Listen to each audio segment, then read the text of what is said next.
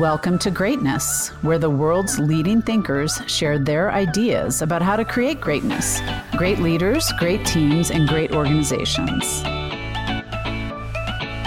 Why be good when you can be great? This is Gretchen Gagel, and I am, as always, thrilled to be here talking with Mickey Connolly, chairman and founder of Conversant. Hi, Mickey. Hello, Gretchen. I am thrilled as well. So I guess we're both in the right place. There you go.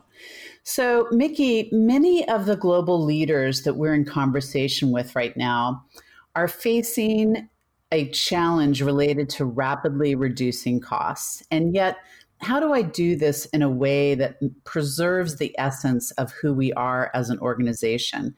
So, today we're going to be talking about a specific case study um, where this was done successfully in the aviation industry. Could you give us a little bit of background on the situation? Yes, this was uh, just a couple of years ago, and a chief operating officer who we know got in touch and asked us to develop a plan for a return to full productivity following what he considered to be an impending and inevitable strike.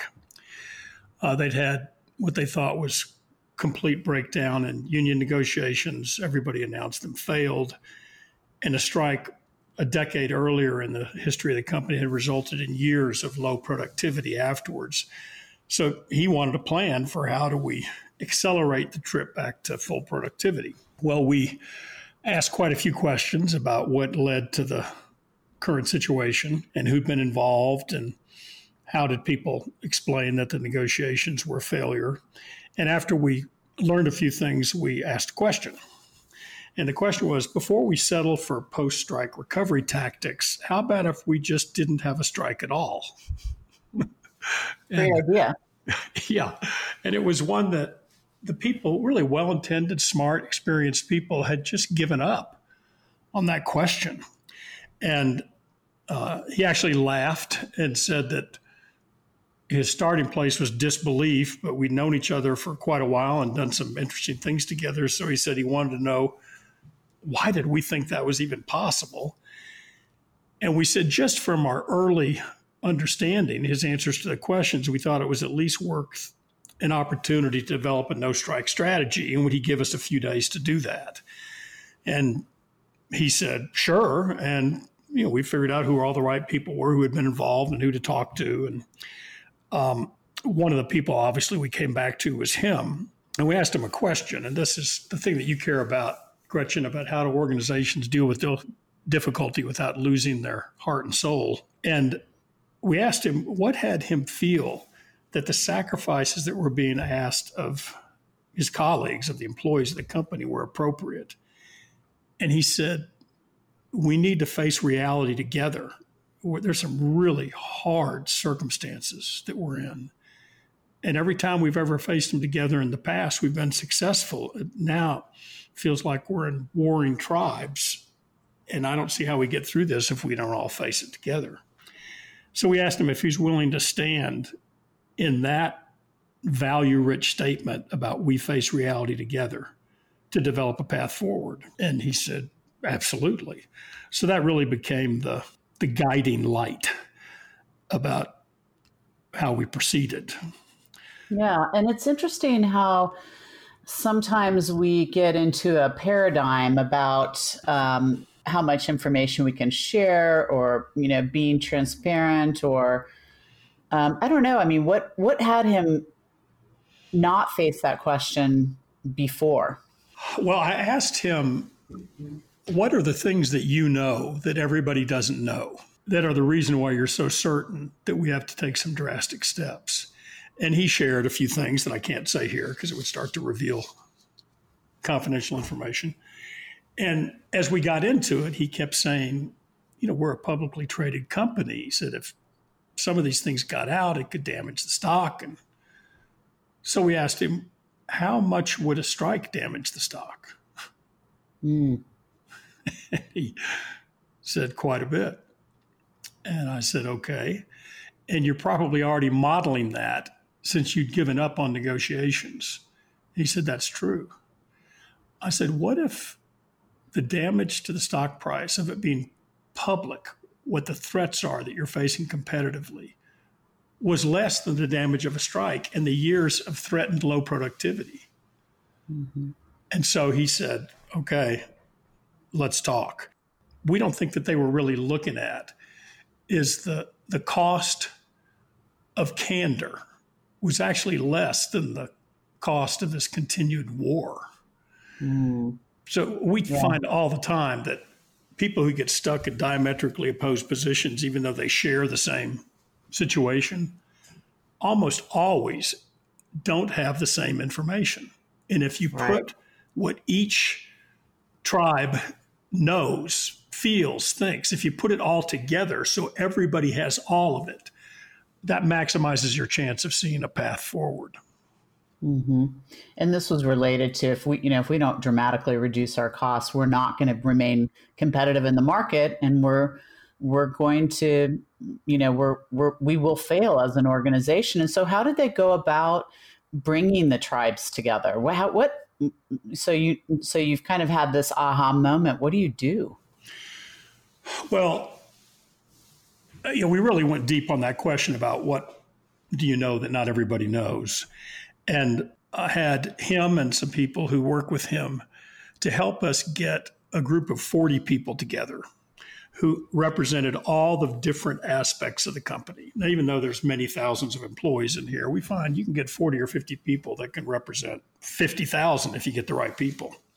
Mm-hmm. And together, those people answered some questions. And so this was several days of hard work together because there had to be a lot of fact finding associated with the questions. And the questions were these. The first one, what about this company is great and needs to endure? So even though these are people from different sides of the fight, there were some things they all thought was great about the company mm. historically and they wanted to endure. So we really captured all of their answers to that first. The second one was what circumstances demand our attention if we are to endure? And that's where they shared a lot of the facts that not everybody had that uh, there were competitors who'd come into a marketplace they had dominated for many years who were offering similar kinds of products and services at 30% less. Mm. And they were facing renewals on contracts that were all in jeopardy. They could take them from the best year in the history of the company to threat to existence.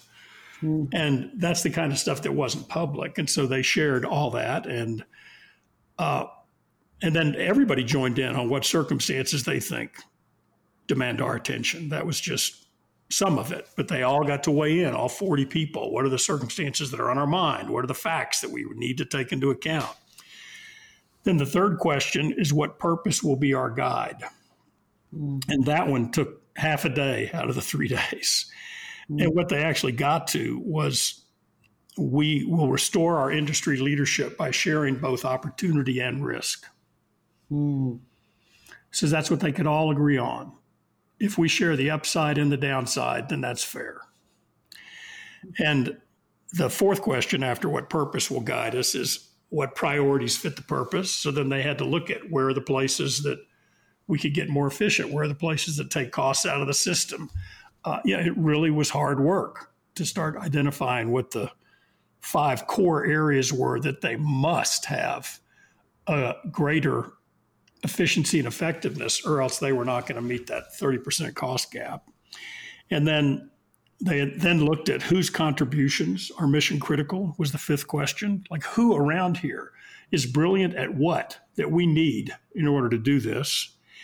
The sixth one was how will we stay connected and agile as we figure out how to meet this challenge? So that's where they came up with their methods and routines of staying together.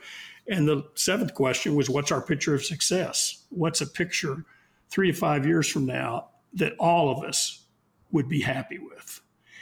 So these 40 people spent a lot of research time ahead of time and then three days together answering those questions. And it made a huge difference because these are people that walked into the room, some of them thinking they hated each other, and mm-hmm. walked out with a a common grasp of those seven questions. And it was extraordinary to see what happened to them going from separate, critical, and threatened to actually eager to go share what they discovered with the much larger community. Yeah, that's a lot of work in three days. How did we uh, create preparedness uh, for the participants ahead of time? You mentioned research, but but was there anything done to kind of get them in the right mindset walking into the room, or when they did walk into the room? Well, we shared those seven questions ahead of time, mm-hmm. and uh, and then also the work that was done to identify the 40, I think people really respected because uh, they mm-hmm. got uh, some of the union leaders and they got other people involved saying, who are the people that we would trust to represent different parts of the organization? And I think that right away had people feel differently that this was an unusual kind of meeting. But having the seven questions ahead of time, we asked people, please reflect on those for yourself and let us know what information is where that helps answer those questions. And so we got all mm-hmm. kinds of input about who we needed to talk to and what data existed and who had control of it and who did we have to get permission from to share it with everybody. You know, so there was a lot of pre-work. P- people just came in, I think, eager to find out what their shared answers to those questions were. So it it made a mood that I think was uh, interested. Yeah, it sounds like not only bringing the community of people together, but people identifying with the contribution that they were going to make to the thinking, a very serious thinking about the viability of this organization. Yeah, when they had those seven questions answered, everybody had all of their thoughts in there. And they could really feel how they were a part of this. And what happened after that is they actually created a roadshow that featured small groups who were part of that 40 person brain trust. And so a handful of them went to every site that was affected by the potential strike. And they shared the questions in large groups. They shared their initial answers. They got people in the room, just good old fashioned post it note exercises to come up and put up what were their answers to those seven questions. And then they had people in the room tell stories that explained why those answers were their answers. So what about this company is valuable and needs to endure? Okay, what's a story from your career here that explains why you feel that way? Uh, what challenges are mm. important? Well, what's a, something you've lived through that explains why you say that's important? And just turning all of this into storytelling was huge. It was extraordinary. People got very interested in each other's stories. They understood the positions people had in a different way because of that. And then from everything that was learned from all the site visits, we refreshed the strategic plan, re engaged with the people who were involved in the failed negotiations, shared all the input from the various sites, and evolved a new contract offer. So that's what happened. And what resulted was the inevitable strike actually did not occur. The majority voted to approve the new contract. Uh, the contract did evolve so that there was this sense of we're sharing an opportunity and risk but the risk comes first in order to get to the mm-hmm. opportunity. Mm-hmm. And employee engagement scores went up on all the sites who participated in this. Wow, sounds like an incredibly powerful thing that happened. I can't think of the right word, but just really incredible. The power, the word "powerful" just um, is resonating in my mind. So, for those leaders out there that are listening to this podcast, what are the lessons for today? Like, what what were the key learnings and how would we apply that in today's business environment? Well, some of them we've mentioned, and, and I'll still go back to it. The first one is that often impasse is based on a lack of shared information. Uh. That when we have drastically different points of view, we're usually reacting to different purposes, worries, and facts. So, uh, people, when they start to get into an impasse, they start mistrusting each other with information. And we say it's exactly the wrong instinct. You got to go the other direction. You open, not close, when you get to an impasse. Uh, the second one we also mentioned is the potential damage of sharing threats to a company is less than the damage of basing our judgment on disconnection and incomplete information. Another one is that get the system and the conversation. So these 40 mm. people representing a very large company were really very different parts of the company. It wasn't some top down set of a handful of executives deciding what was good for a many thousand person population. And it makes you smarter because you have the system in the conversation. You have all the different elements so that the troubleshooting is more thorough of any ideas that you have. And then finally, give people a chance to tell the stories that explain their positions. Because mm. when they do that, it gives heart to the conversation. People get interested in one another. It actually stimulates creativity and it creates connections that are more powerful, to use the word that you use, than our disagreements. Mm-hmm. So, those are some of the things that I think are lessons that are worth holding on to. That's great. So, as we wrap up the conversation about this case study, why, what made it possible for these leaders to embark on this journey that led to this powerful existence and the results that they achieved? Boy, that is a huge question for me. I, I think that one of the things we find when people produce unprecedented results is the leaders stop proving that you can't. Because mm. often people get so trapped in what they've given up on that they're actually expending their energies on proving why things won't work. So here you had people who are willing to take a breath, let go, and re engage hey, maybe something's possible that we overlooked. There wasn't a shred of ego or defensiveness in it. They were more interested in doing something valuable than proving that what they'd done already was all there was to be done. I think that's an incredible lesson, Mickey. As always, thank you for taking the time to share your wisdom. I think this is a really relevant case study for today's um, business environment. And um, again, thank you for your time. You are very welcome. It's a pleasure. I love what you get interested in. Interested in hearing more? Visit us at greatnessconsulting.com. Thank you.